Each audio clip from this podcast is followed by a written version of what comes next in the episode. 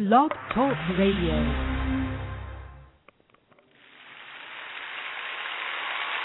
Can we can we try it here? Let's try it here. One, two, three, four.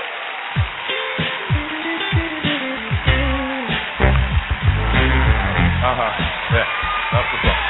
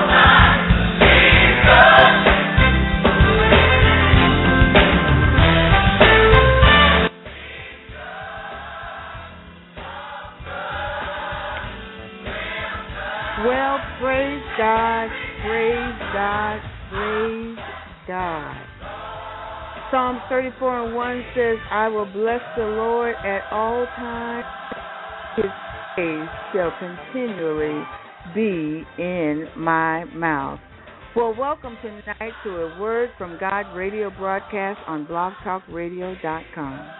I am your radio hostess this evening, Evangelist Rebecca Collier Hagler. And I want you to know tonight that God has a designed word especially for you. Psalms 119 and 11 says, Thy word have I hid in my heart, that I might not sin against thee. With God's word in our heart, our lives will be forever changed. And then Psalms 119 says, that a lamp unto my feet and a light unto my path meaning the word will illuminate our steps as we walk towards our purpose and our destiny in Christ. Well, it brings me great joy to come before you tonight, right here on blogtalkradio.com, and to share a word from God with you. I pray tonight that you, well, I ask tonight that you will pray for me. I'm just a little bit up under the weather, but with your prayers and with God bless His anointing, I know that uh, I will be feeling better here real, real soon. But I'm asking that after the broadcast tonight, if you enjoy the message on this evening, that you will go to our main page and click follow. And this lets us know that you are being blessed and that you enjoy our broadcast. And I want to say thank you to all of you who have been following the broadcast and to say thank you for your encouraging words, for your support. And I want you to know that I truly do love you all so very, very much. We also have a page on Facebook called A Word from God. Click like, show you like our page. And you can also email us at a word from God 2013 at AOL dot com and tell us just how much you enjoy the broadcast. And I would also ask that if um, the Spirit of the Lord lays on your heart to be a blessing financially to this ministry, that you will um, bless us with whatever offering the Spirit of the Lord lays on your heart. Um, we don't have any set amount, just whatever the Spirit of God speaks to you. And this is only to help us to further ourselves to further this broadcast and to help with all of the things that God is calling us to do in these last days for His kingdom. And I thank you and I appreciate you for any donations that you might would send to us. Well, on tomorrow, August 5th, 2013, at 7 o'clock, I will be teaching uh, via our, the webinar on the end times. This is the assignment that God has given me, and it is time for the church to wake up and to begin to prepare for the Lord. In uh, John 14, 1 through 3, it says that He goes to prepare a place for us, that where He is, there, there will we be also.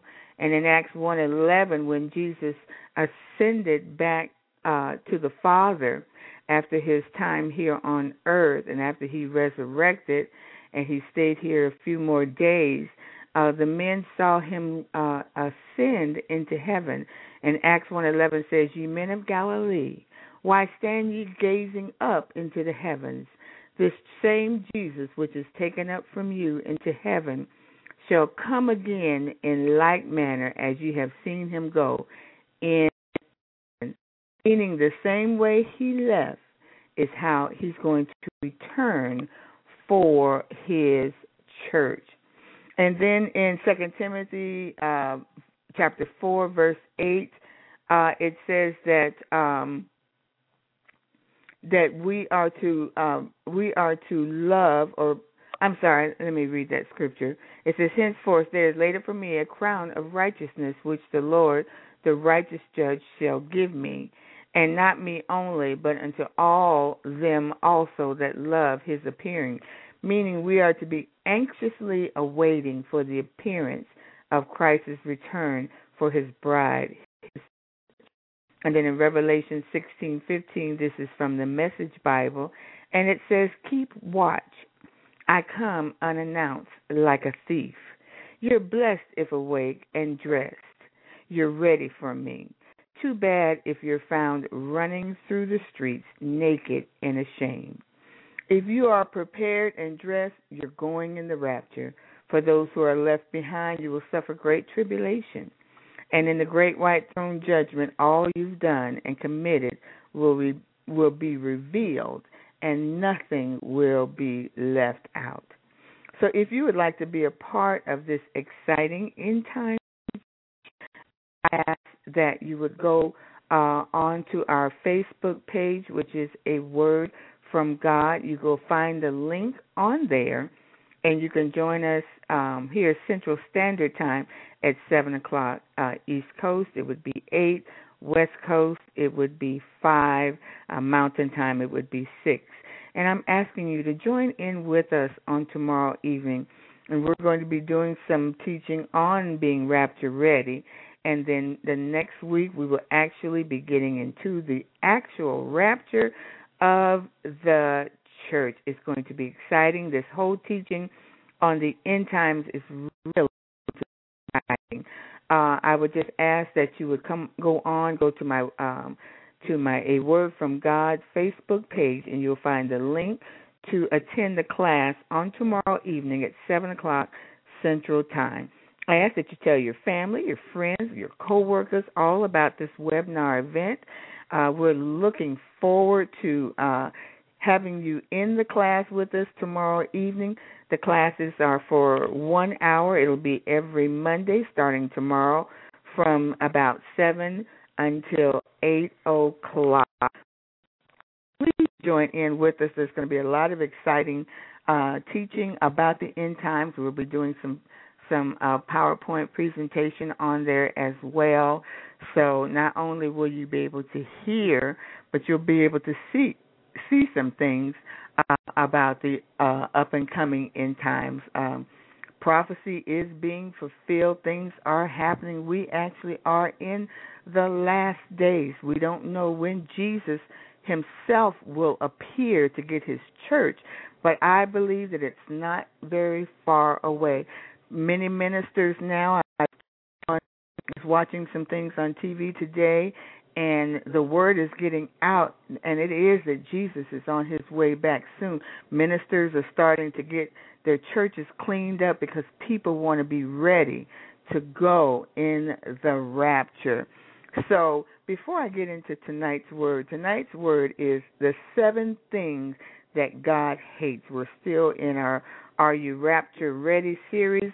So, we're just going to ask you to get your Bibles, your pen, your paper, uh, your cup of coffee, your tea, your water, and just sit back and just enjoy the Word of God tonight. Before we go ahead and we're going to do a song for you. God bless you.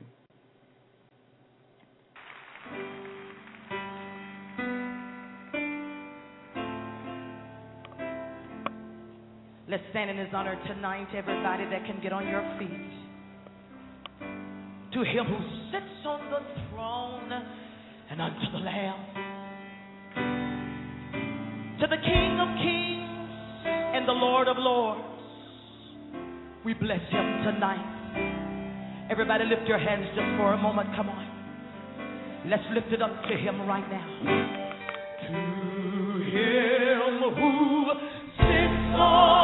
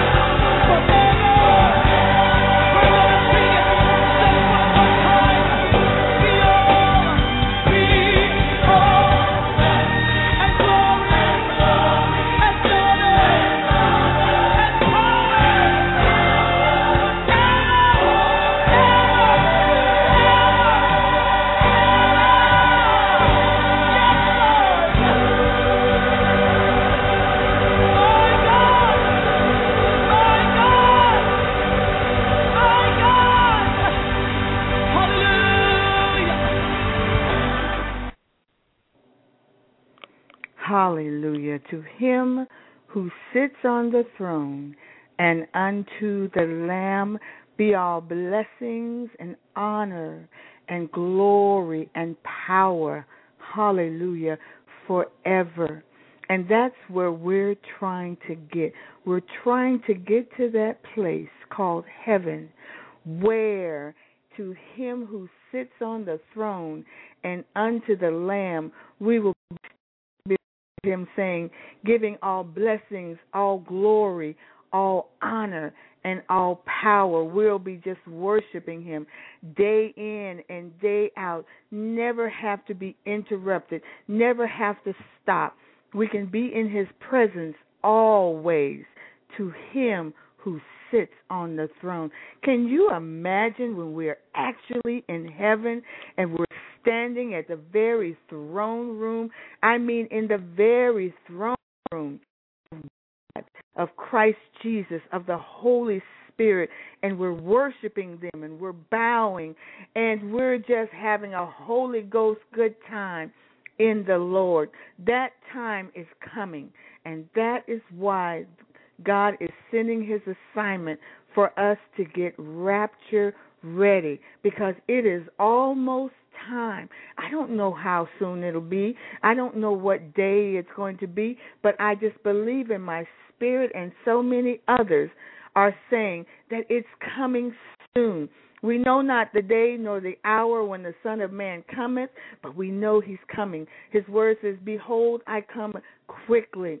He says he comes in the night. So it is for us to be ready to him who sits on the throne and unto the Lamb. Be all blessings and honor and glory and power forever. Can you just see yourself in the throne room with your hands lifted and your voice in praise to Him, thanking Him for bringing you across these hard times in your life, just living for Him, and, and you make it in, and you're rejoicing, and you're, and you're just basking in the presence of God every day for eternity, which means there's no ending. We will be with God forever. Hallelujah. Hallelujah. Hallelujah. Lord, we thank you. We praise you, Father. I ask right now that you bless your preach word. I pray that your people that are listening, oh God, will be moved and that they will hear something, Father God, that will prick their heart and convict their spirit. In Jesus' name we pray. Amen and amen. Hallelujah. Hallelujah. Well, we're still in our series uh, called Are You Rapture Ready? For the next couple of weeks, our message will reveal some areas in our life that God is not pleased with. Now, these messages are not to make you feel like you're an awful sinner or that God doesn't love you, but these messages are to bring us to a place where God can reveal areas of weaknesses and oppression in our lives. He wants to deliver us, set us free from these areas of bondage. Free, then we can share our testimony and help others to be free. It's all about being ready for the return of Christ. So on tonight, let God reveal to you the seven things he hates that troubles our lives. Hallelujah. I'm going to ask that you'll get your Bible and that you will turn to Proverbs chapter 6, verses 16 through 19. This is Proverbs chapter 6, verses 16 through 19. And this is how the scripture reads These six things doth the Lord hate. Yea, seven are an abomination unto him a proud look, a lying tongue, and hands that shed innocent blood, and heart that deviseth wicked imagination, feet that are swift in running to mischief, a false witness that speaketh lies, and he that soweth discord amongst the brethren. Now, our, our number one uh, thing that the Lord hates, and that is a proud look. A proud look, meaning arrogant eyes, snobbish eyes, a look of overestimation of oneself while underestimating others. You look at yourself and you say, Oh, look at me, I am all of that. Hallelujah. But then you see somebody else that you think is not quite up to par and look at them. You don't talk to them when you see them in church because you're too good to speak to them. You uh see somebody on the street maybe and we've all done it including myself you know not wanting to give to those that are begging not wanting to uh share sometimes we'll see things on TV about the little children that are starving or some some things you know, where we can help people by sending in a little money now I do say that you have to be very very careful about what you do your money to and that kind of thing but I do ask that you pray and ask God, Lord, is it okay for me to give this woman um, uh, money to help feed her children or to get gas? Because everybody is not out there scheming. Some people are. But God will take care of those crooks as long as you do what you're supposed to do. Let's turn to Luke chapter 18, verses 9 through 14.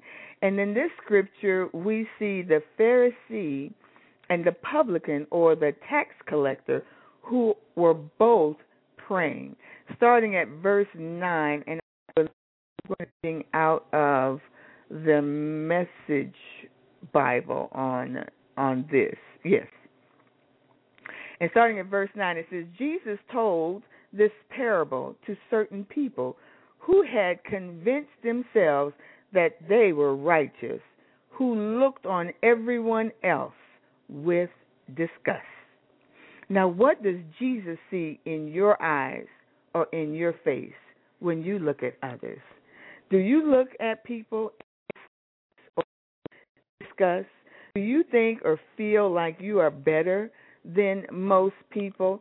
I mean, at one point, you know, this was kind of a joke. You know, I'm all that in a bag of chips. You know, we all have said that, you know, there's nobody like me. When God made me, He broke the mold. And that may really be true because it is good to think good of yourself, but not, excuse me, not to think that you're better than others. You have to have some type of self esteem. You must know who you are but in knowing who you are, you must also know how to treat other people.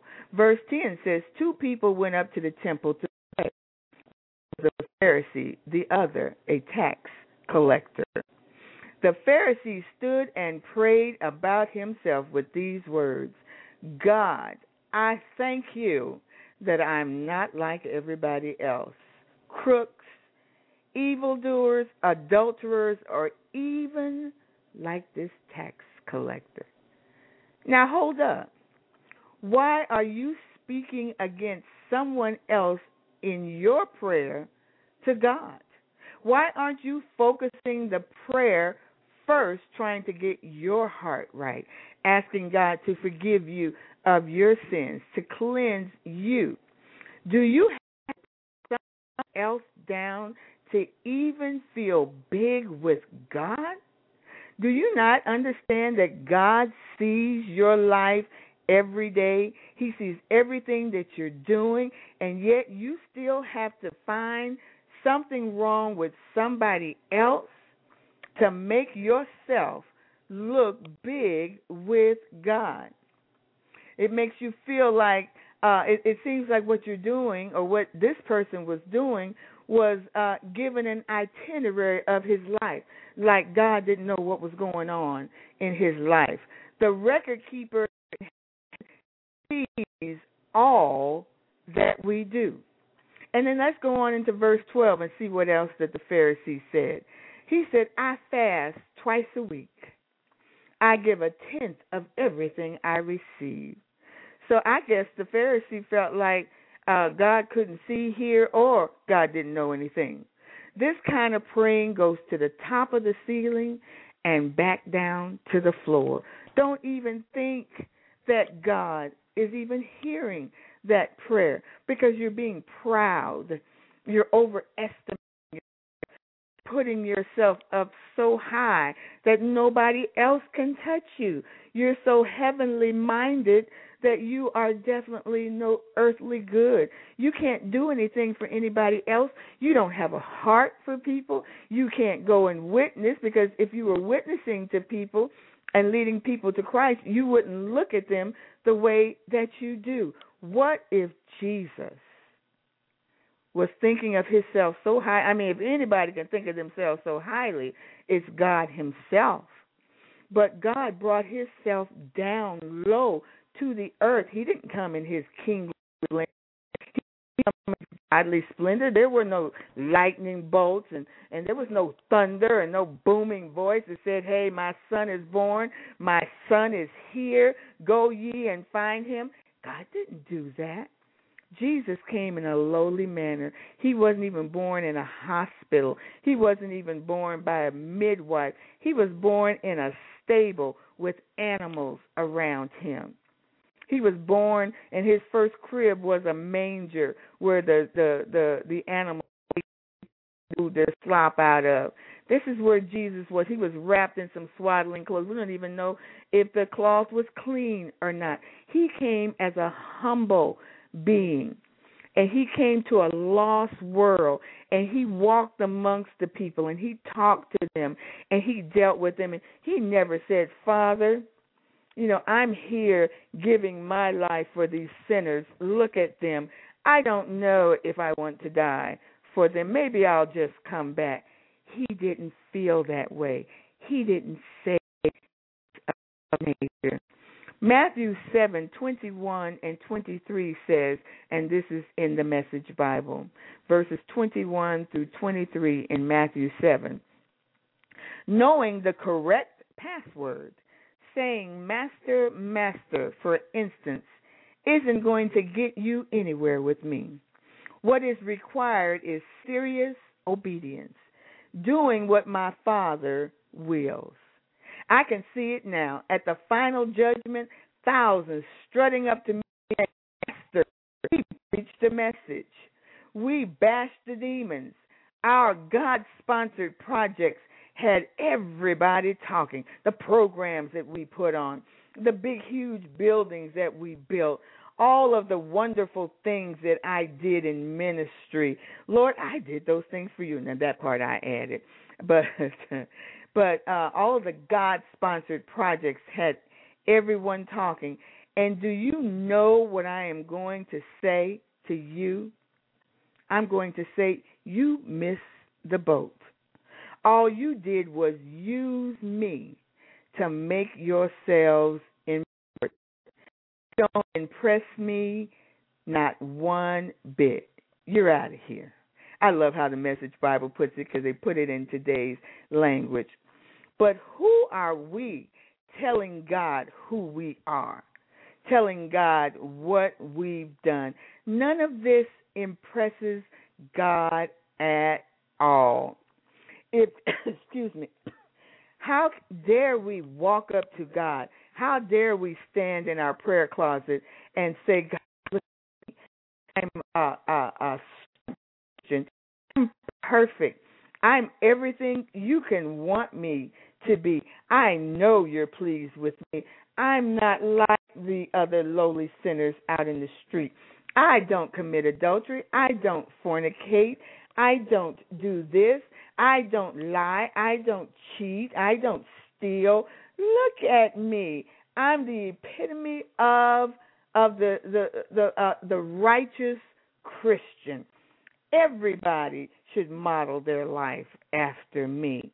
But that is not pleasing to God. God is not impressed with that. And I believe in the King James Version it says, Did not we uh, preach in your name? Did not we cast out devils? in your name, and God is going to say, Depart from me, ye workers of iniquity, because I never knew you. You didn't do anything for me. You may have done it in my name, but it did not reach up here. We never got the message. We never even knew anything about you because you never belonged to me. Having a proud look, being proudful about yourself, thinking more of yourself and less of others. Because when you think about yourself, you do nothing. I mean, absolutely nothing for other people. But let's hear the tax collector's prayer in verse 13. He says, But the tax collector stood at a distance. He wouldn't even lift his eyes to look towards heaven. Rather, he struck his chest and said, God, show mercy to me, a sinner. I tell you, verse 14, I tell you, this person went down to his home justified. All who lift themselves lift themselves up will be brought low, and those who make themselves low will be lift will be lifted up. Whose prayer do you think that God heard? Whose prayer do you think God heard? The Pharisees were very religious people. They followed the law to the letter. They even added new laws. They they they looked down though on others who were not like them, namely the unsaved. Many of you are around unsaved people every day, or, or maybe you you do your work, or maybe it's your family members, or whoever it might be, but you put them down. You talk against them. You even want to send them to hell. Oh, why should I even minister to them? They're going to hell anyway. They're not listening to me. Why should I waste my precious time talking to somebody that's doomed to go to hell? I've got better things to do. I must be at the church. I've got to do this. I've got to do that. Oh, when the offering comes, you're the first one in line waving your hundred dollar bill or your five check, one thousand dollar check because you want everybody to see you. You're not doing it out of love for God. You're doing it because you want to be seen. You don't care that people are dying and going to hell because you never mention Christ to them. Not one time. So you see, the Pharisees' problem was their attitude and their nature. They think that they have the nature of God, but what they're doing, they're just following the law. There's no love there. There's no uh, compassion there. They're not reaching out to the lost or to the poor. Get it the best way you can. I got it. I'm saved. I don't need uh to have to drag somebody else along with me. But Jesus told us to go into the highways and the byways and to compel men and women uh, to come, that we're supposed to make disciples of them and baptizing them in the name of the Father and the Son and the Holy Ghost. Because if I disciple someone and that someone disciples someone and that person disciples one or two others and so on and so forth, we can change this world isn't changing because of Christ is not doing its part. The body of Christ is just thinking about themselves. Oh, when the rapture comes, I'm going. I can't wait to get out of here. But with attitudes like that, are we really going anywhere? Are you going to be in heaven in the rapture or during, you know, when uh in heaven with Christ when the rapture hits, or are you still going to be here for the great tribulation and you suffer the same things that the world and the unsaved will suffer. Now, tax collectors, now they weren't nice people. They were cheats. They told people that they owed more in taxes than they really owed, and then they would pocket the profit that they made off of each person. In these in this scripture, God is looking not so much at the person, but at the condition of the heart of the person. The tax collector was looking to be redeemed, but the Pharisee was looking only to lift himself up. One that would go in the rapture.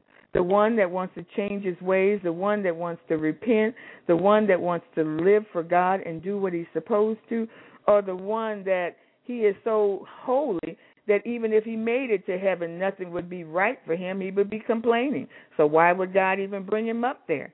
He doesn't need complainers and people that think they're bigger and better than even God is. That's what the enemy did. That's why he was kicked out of heaven. He didn't want to do what God told him to do. God. He was the most beautiful creature, most beautiful angel that God had made. He was the number three person in heaven. But no, he wanted to do his own thing, go his own way, do it his way. He thought more highly of himself and then talked other angels into following him. Be very careful around proud people, people who overestimate themselves and look down on others. In the church today, we do the same. When sinners come in and they're not dressed like us, or maybe they smell of cigarettes or dope or alcohol, or maybe they have a lot of tattoos. They however they smell, they need Jesus. I repeat, they need Jesus. They're coming to church for a reason. They realize that something is missing in their lives. And it is up to you, the child of God, the saint of God, the one that says, I love you, Lord, the one that's been doing all the shouting, the one that's all you can't beat praising the Lord, the one that sings the loudest. And then when these people come to church and you turn around and you look at them, and then you give them a disapproving look, and then you have the nerve to lean over to your uh Look at her. Look at what she's got on. Look at all those tattoos. She ought to be ashamed of herself. She is unregenerate. She doesn't know. She doesn't know the life of Christ like you do. But that's where you come in to teach her, to help her, to teach him, to help him. If you don't like what they have on and they give their life to Christ, why don't you get her phone number? Why don't you get her address and why don't you pick her up and say, you know what, take her to the mall or take her to Walmart or wherever you can afford to take her and buy her something nice that she can wear to church so that next time she come in she's not feeling left out and alone and feeling like, you know, everybody's looking at her because you already know that you're unsaved. So you don't need to be made to feel like you're you're an outcast or something is wrong with you. But when these people come in, no matter what they look like, they need Jesus. As Christians, we are to show them love. You can't witness to them if you don't have a heart for them. Just like when you first came to God as a sinner, someone put their arms around you and helped you to meet Jesus. Turn to James chapter 2, verses 3 and 4, and it says this in the Message Bible. That's James chapter 2, verses 3 and 4. And it says, If a man enters your church wearing an expensive suit, and a street person wearing rags comes in right after him, and you say to the man in the suit, Sit the best seat in the house and either ignore the street person or say, better sit here in the back row. Haven't you segregated God's people and proved that you are judges who can't be trusted? That you can look at someone who has money, or so you think they have money. Now you're putting someone in there, you know, because he has a nice suit on and and he's this and he's that but you don't know this could be the biggest devil worshiper in town. But you're just looking on the outside appearance. But God is looking at the heart where this beggar comes in and he's really looking. He wants to change his life. But you want to put it back. He's outcast. You don't know if that is an angel that has come down from heaven just to see. Because the Bible says, be careful because you might be entertaining angels unaware. You have to be careful how you treat people. You don't know if that's an angel or not. You don't know if that's Jesus having come back just to test us to see where we are in Him. I read something on Facebook recently where there was a pastor that was taking over a church and nobody knew who he was.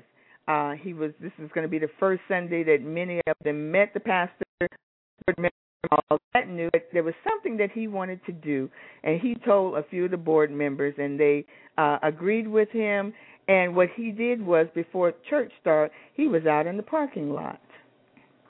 And what he did was he began to approach people walking up to them you know trying to hold a conversation asking uh for a quarter here and a quarter there if they could help him you know with a cup of coffee or something a few begrudgingly gave you know a dollar or two others you know didn't want anything to do with him they you know they they they were highly insulted that this man would even approach them like he did in the house of god. How dare he? Well, when the uh, moderator of the service stood up and said, Well, now we are going to bring up our pastor, our new pastor of this church. And people got excited and they started clapping, and everybody was looking around, waiting for him to come out of the pastoral office, but they didn't see anybody. And all of a sudden it got quiet. This old man who was dressed up in the raggedy clothes and looking like a bum stood and walked up to the pulpit and he introduced himself as the new pastor. Many of the people held their head down in shame because they knew that they did not act like a Christian.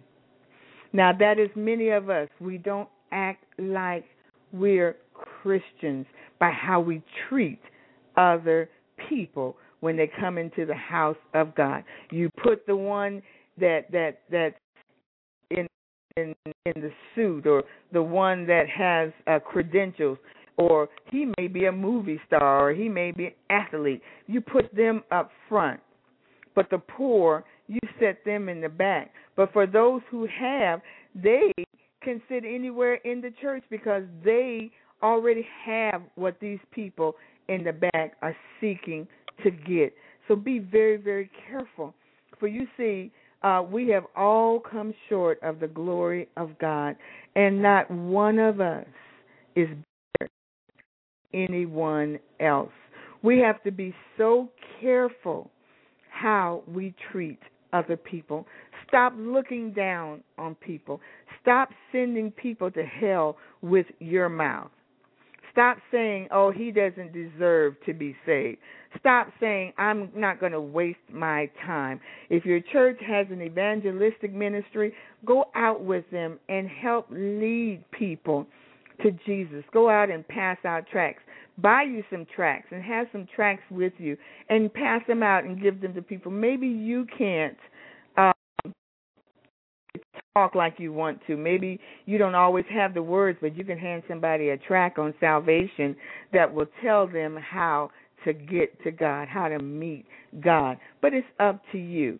Do you want to have that proud look? Because that is the number one thing that God says He hates a proud look. It is an abomination unto God. Number two, a lying tongue. God hates a lying excuse me, a lying tongue. Acts chapter 5 verses 1 through 11 and this is uh, from the Common English version. Now, in Acts chapter 4, the people came together and sold what they had, whether it was land or goods or whatever it was. They sold it all, and they brought the money and laid it at the apostles' feet and all of the money was distributed evenly to every to every man, such as what every man. Needs. And in uh, this church was a couple, Ananias and his wife Sapphira.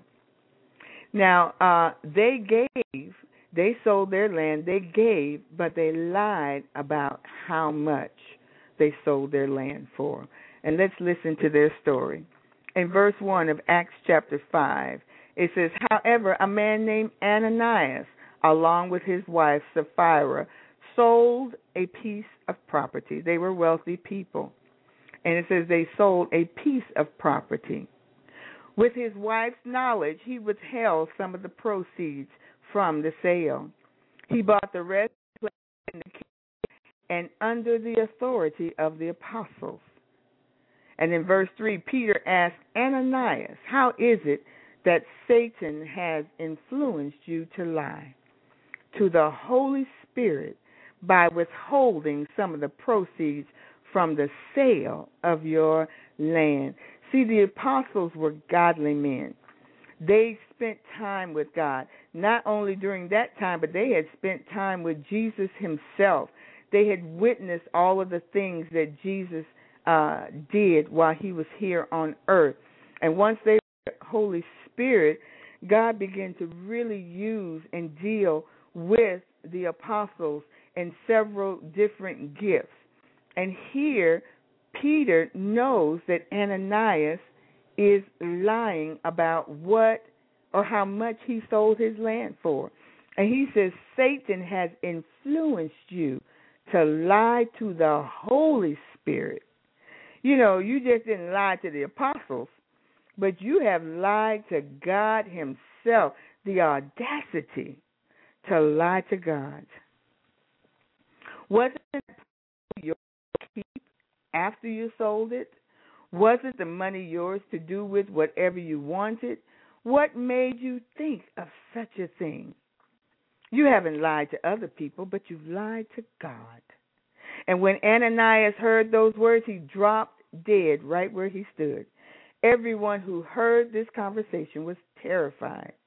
Some young men stood up, wrapped up his body, carried him out, and buried him. Now, about three hours later, his wife entered, but she didn't know what had happened to her husband. Peter asked her, Tell me, you your husband received for the field? She responded, Yes, that amount. He replied, How could you scheme with each other to challenge the Lord's Spirit?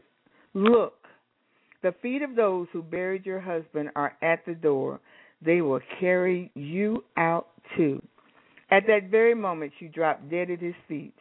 When the young men entered, found her dead, they carried her out and buried her next or buried her with her husband.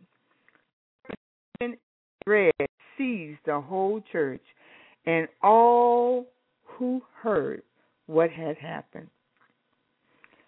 Why do you think lying is bad enough, but then for a person to think that they can lie to the Holy Spirit? Don't you know who God is? See, we're not to fear God like being afraid of Him. You know, some of us grew up being afraid of our parents or being afraid of bullies or you know, afraid of, so we're afraid of snakes or we we're afraid of heights or we're afraid of flying or getting on a cruise ship. We're just afraid. We have uh, phobias and things of this nature. We're afraid of the dark. But you see, we're God's children and He loves us. But we are to fear Him by reverencing Him and respecting Him. Just like when we were children, we knew our moms and dads loved us, even when they spanked us, even when we had to go. There was, you know, we we had those times with mom and dad that we could play and and do fun things, but there were those times when we were we respected our parents. Well, back in the day, we did. We respected our parents, and we we did not talk back to our parents like young people do today but that's a whole total different subject and we'll get on that one at another time but um we're to respect god he is creator judge supreme he's all seeing and all powerful Just like we respect authority here on earth, we must respect our heavenly authority. Now, on earth, when you perjure yourself in a courtroom, you pay a fine or you go to jail or both. We respect the judge. We call him your honor. Uh, we call the queen your majesty. We call the president Mr.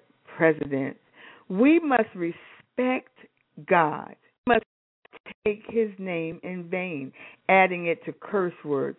Remember who you're talking to and don't lie to him when especially God knows and sees that you're lying. What would make you think that you can get away with a lie to the Holy Spirit? In Psalms chapter 52, verses 2 and 4, it says, Your tongue devises destruction. It's like a sharpened razor causing deception. You love evil more than good. You love more than speaking what is right, Selah. You love all destructive words. You love the deceiving tongue. You would rather lie, the scripture is saying, than to tell the truth. It is easier for you to tell a lie. You love it more. You love the destructive words that it causes. Uh, you love the deceiving tongue. A lying and a deceitful tongue makes God sick to his stomach. It's an abomination unto God, and it's repulsive to him. What should we do if we find ourselves lying often? First of all, we need to ask God's forgiveness, and we have to repent. In Psalms 120 and 2, it says, Deliver my soul, O Lord, from lying lips and from a deceitful tongue. You see, many times when you get caught up with some certain people, especially if it's a man and woman kind of a thing, the man will lie. He will speak deceitful things to you. What he wants. Well, if you love me, you'll do this. Well, you know, I I can go to any woman and get what I want, but I want it from you. Oh, I love you and I would never tell anybody about what we've done or what we're doing. Lies, deceitfulness. And because you as a woman you want to be loved, you want to be cared for, you you want to feel secure, you believe that lie to the point that once you are so deeply involved in whatever it is that you get involved in with this person, or be it a, a, man, uh, be it a woman lying to a man, once you're so deeply involved, then their true colors show, and then you're stuck. You're you're you're bound to them. You have that soul tie. There's there there's things happening to you, and you want to get out of this situation, but it becomes hard. But God says in verse 2 of Psalms 120, Deliver my soul, O Lord, from lying lips and from a deceitful tongue, means to repent and turn from our wickedness. Well, I only told a little white lie. I didn't tell a big one or a black one. Well, first of all, I didn't know there was a color chart to lying. Uh, there is no big or little lie. And then you might say, well, I didn't want to hurt their feelings. But a lie is a lie, just like a sin is a sin. There is a saying that all of us know, and that is honesty is the best policy.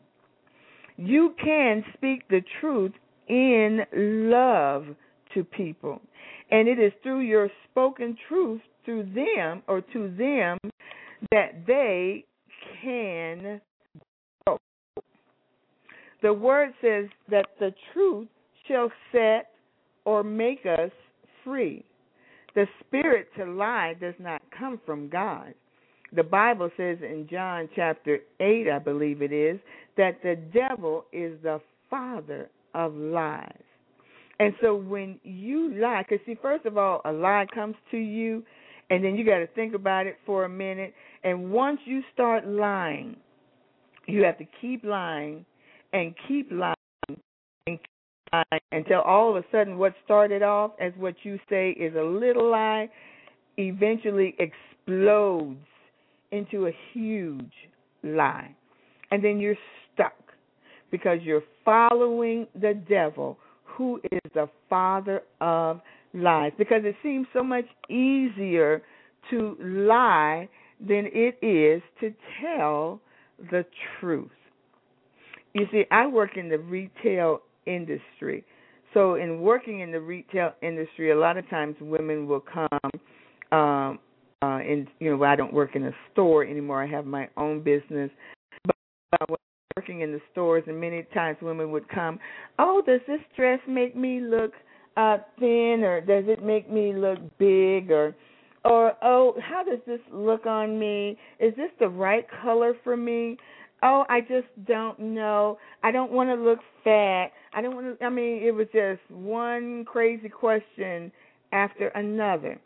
But see, if you learn how to tell the truth and be wise in telling the truth, you can say something to someone and never hurt their feelings. I would say, well, you know, that dress, the color, I believe if we go with a lighter color, or, you know, depending on what her complexion was, uh, I think instead of that dress, how about we do that dress over there that has the jacket on it because possibly she had big arms or something, but I would say something that would not tear her down, but that would further build her up. I would say that dress right there looks good on you. Uh the length, what first of all I would find out what is the um the function that you're going to. If she was going to a uh, uh an evening function, I would suggest a formal type or a informal type uh, um, dress, or you know, the as as we quote, as we often say, the little black dress that every woman should have.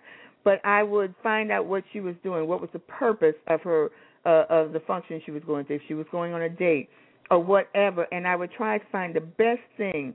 You know, I would ask questions, but I would never lie and tell her, "Oh yeah, girl, that looks good on you," because I was trying to make a sale. I would never do that because I don't make it a habit in to to lie. Uh some people uh will make a business deal and they'll tell you if you get this person and you get that person and then they go out and get five more people and you'll make all those schemes and those pyramid schemes. You can make all this money and the only person getting rich is the person that's actually um uh giving the meeting. Uh people will try to lie to you when you're uh trying to buy a car or they'll lie to you uh in an in you know when you're dealing with insurance or in infomercials. On the TV the thing is working great but when you get it it doesn't work for you at all. And you spend it you send in your 1995 your two payments in 1995 and it's not working for you. And any type of business where you have to deal with customer service, many times these people will lie to you. So you've got to make sure that around uh, the business dealings that you have are with good, decent people. Everybody does not have to be a Christian that you deal with, but you still want to deal with people that are honest because in many of cases, many will lie to make the sale so that they can get greater commissions and even sometimes managers of the store or of the company, the owner will tell you to lie. And this is where you must make a decision of integrity to stand on God's word or follow the world system, which is to lie. Whose system are you going to follow? Are you going to follow after God's system and follow the word? and do away with lying because God hates uh, lying. It is one of the uh, seven things that God hates.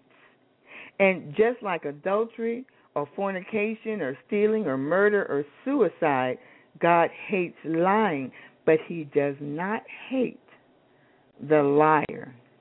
But He does hate the sin of itself that's called lying.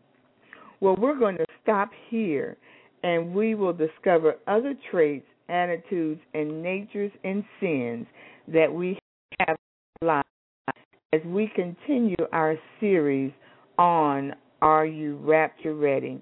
Next week, I won't be on the air. I have a previous engagement, but the week after that, we're going to do part two of the seven things that God hates.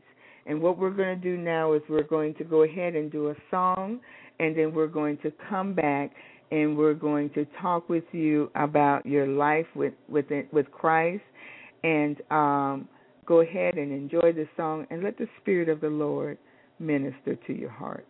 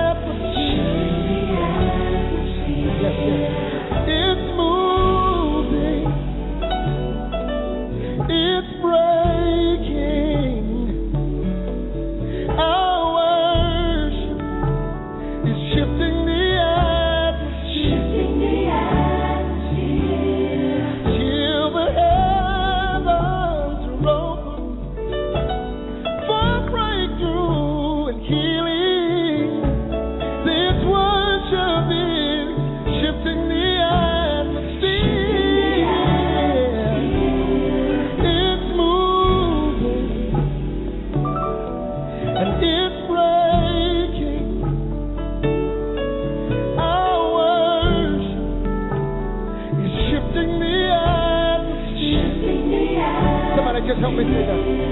It's moving and it's breaking.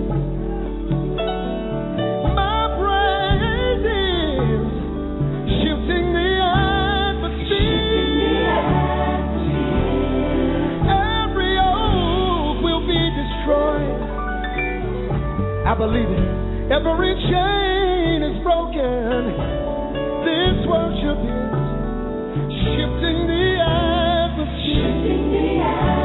help me say, and moving,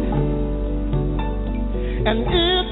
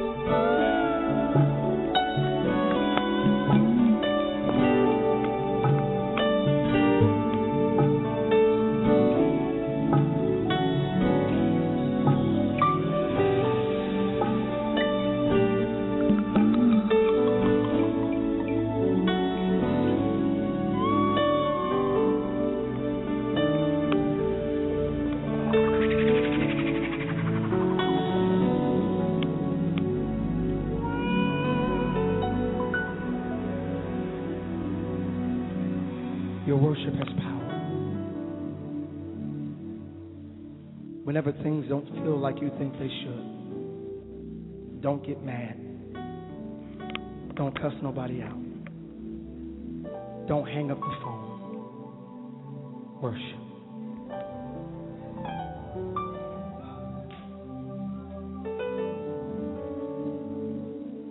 If you could just get you out of the way enough to lift your hands and say, God, I need you right here.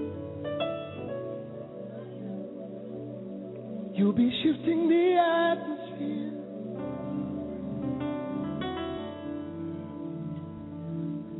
Cried myself to sleep. Don't know where my son is. He's he's been gone for three days. I may call the police. Yeah. But before I do, I'm going to lift my hands. Because in my worship, they'll find him alive and well. And you'll be shifting the atmosphere.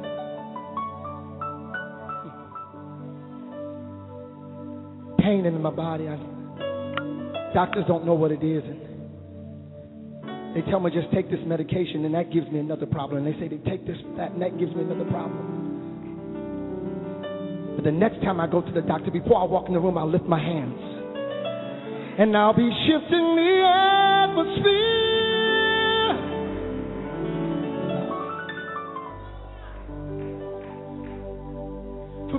Breakthrough and healing. Our worship is shifting. Shifting.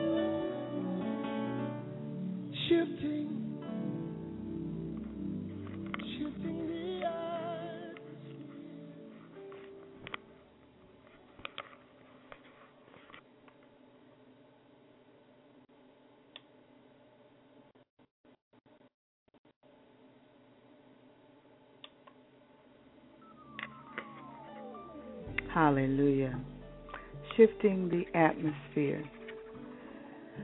There are some of you tonight on the radio broadcast that needs to have your atmosphere shifted.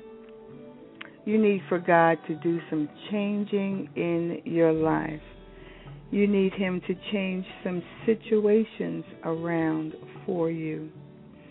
Maybe some of the things that we talked about tonight was some of the things that uh, God has been trying to reveal you. Have seen where this could be detrimental to your walk in Him.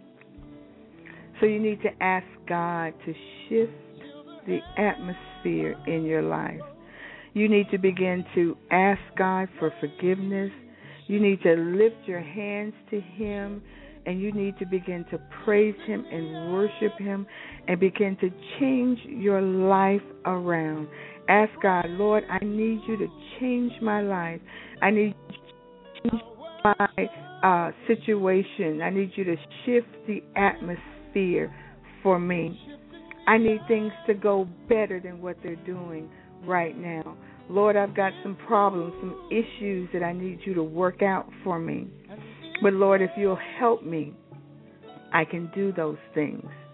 I need those things, Father God. I need those things that are hindering me to break in my life so that my atmosphere can be can be shifted and, and I don't have to put up with this again, but that I can move forward, that I can take those steps into my destiny and into my purpose, and that I can be everything that God would have me to be.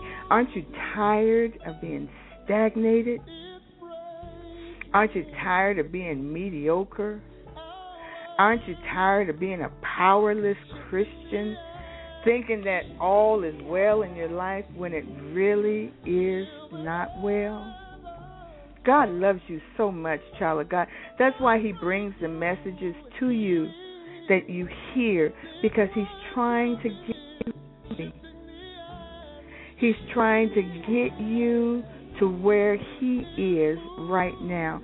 He is on His way back, and He's coming back for a church without a spot or a wrinkle. And not saying that you're not going to make mistakes and that you're not going to do wrong. We all do wrong. All have come, uh, have sinned and come short of the glory of God, but we don't have to wallow in our mistakes. We can get out of those mistakes. All we have to do is lift our hands to Him and say, Father, help me out of this. I don't want to be like this anymore. I want to be changed. I want to be new. Even if you're a Christian, you can still uh, make mistakes. There are still things in your life that you need God to help you on. John 3:16 says, "For God so loved the world that He gave His only begotten Son, that whosoever believes in Him shall not perish, but have eternal life." God loves you so much that if it just had been you, Jesus would have died just for you.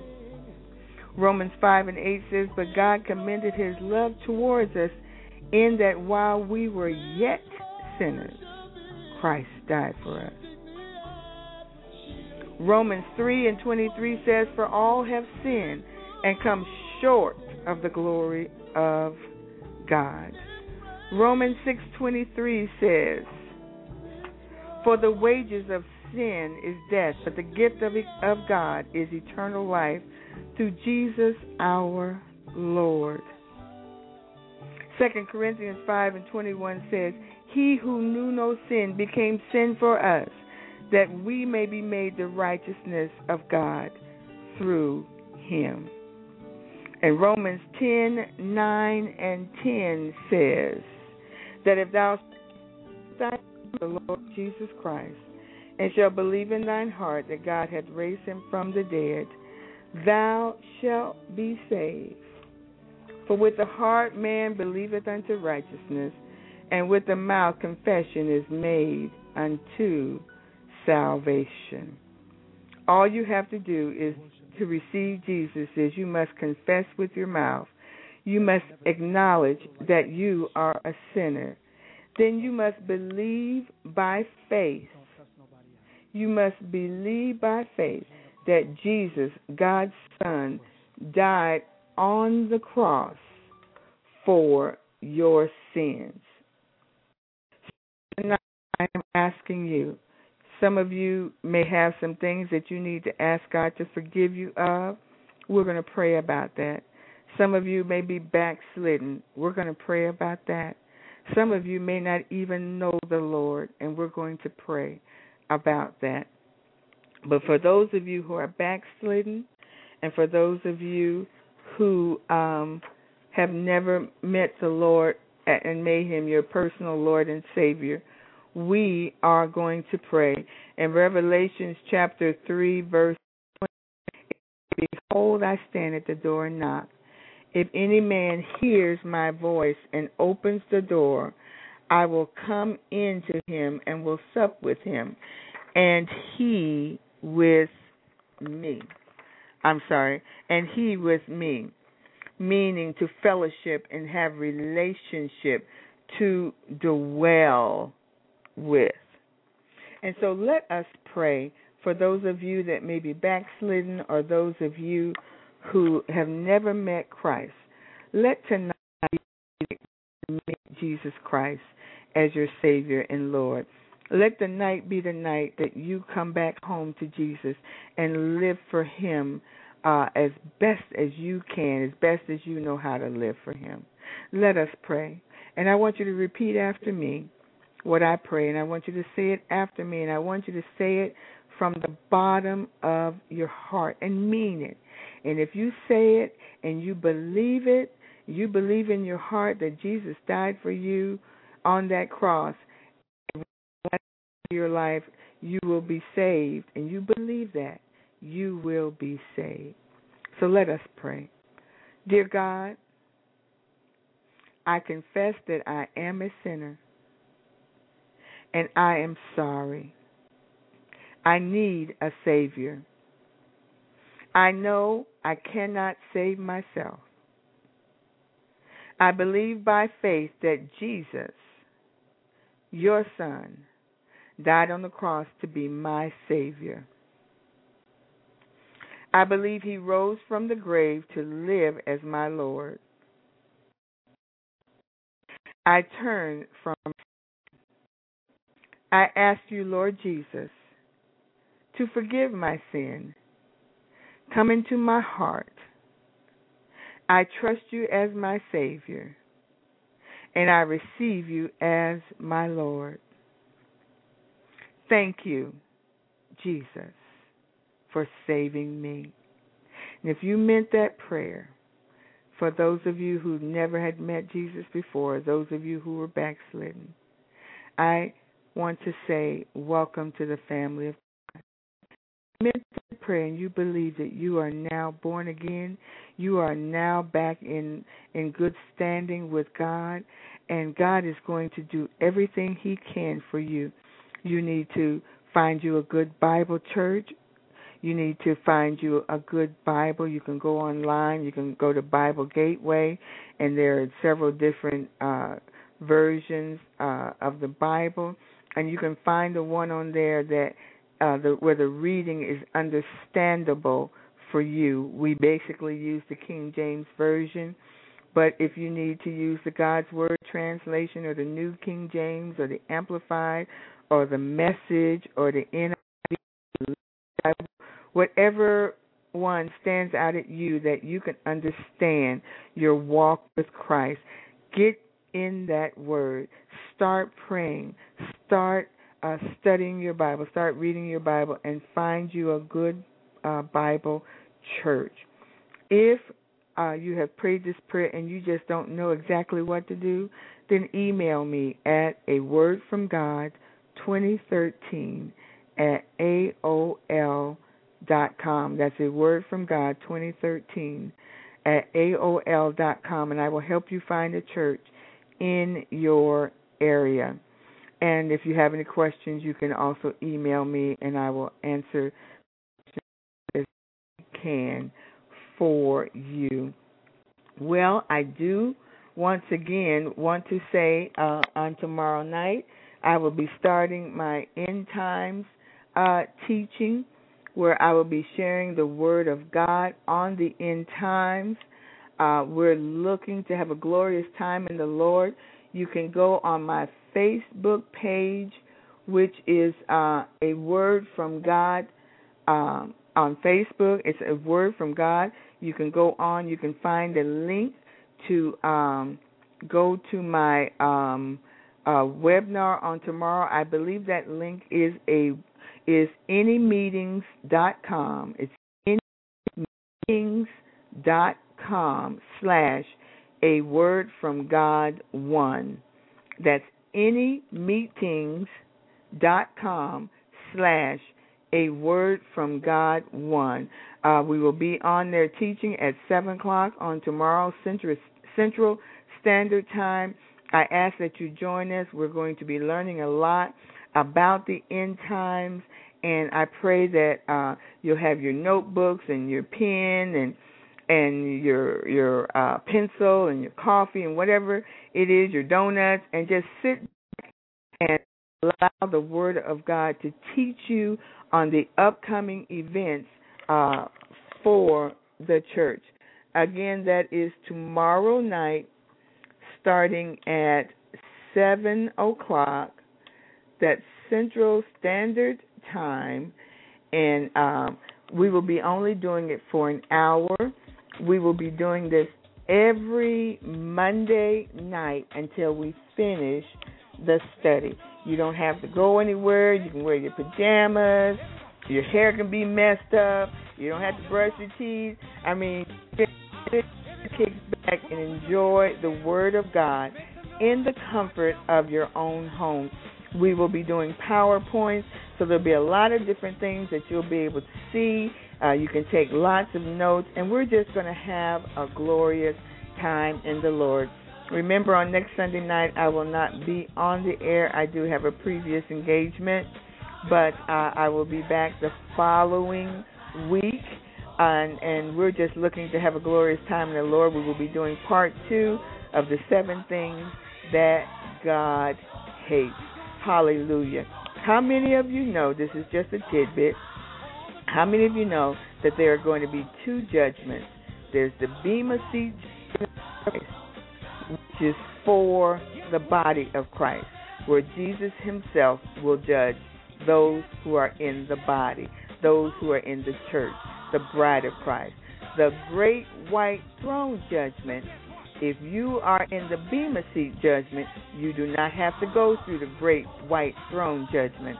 The great white throne judgment is for those who have never received Christ, those who have turned their backs on God, those who have blasphemed, those that are not a part of the body of Christ or who did not go in the rapture. So all of those old songs we used to sing about the great getting up morning on the last, uh, get all that stuff, and I'm going to share with you what's really going to take place. There are two judgments: the Bema Seat judgment for us, the Great White Throne judgment for the unsaved. God bless you. Thank you for tuning in to a word from God on blogtalkradio.com. I am your radio hostess, evangelist Rebecca Collier Hagler, saying thank you for joining us. May God richly bless all of your endeavors for Him. See you in two weeks. God bless you and good night. Hope to, to uh, that you'll be on the webinar on tomorrow evening, 7 o'clock p.m. Central Standard. And I hope that you have a very, very good week. Good night.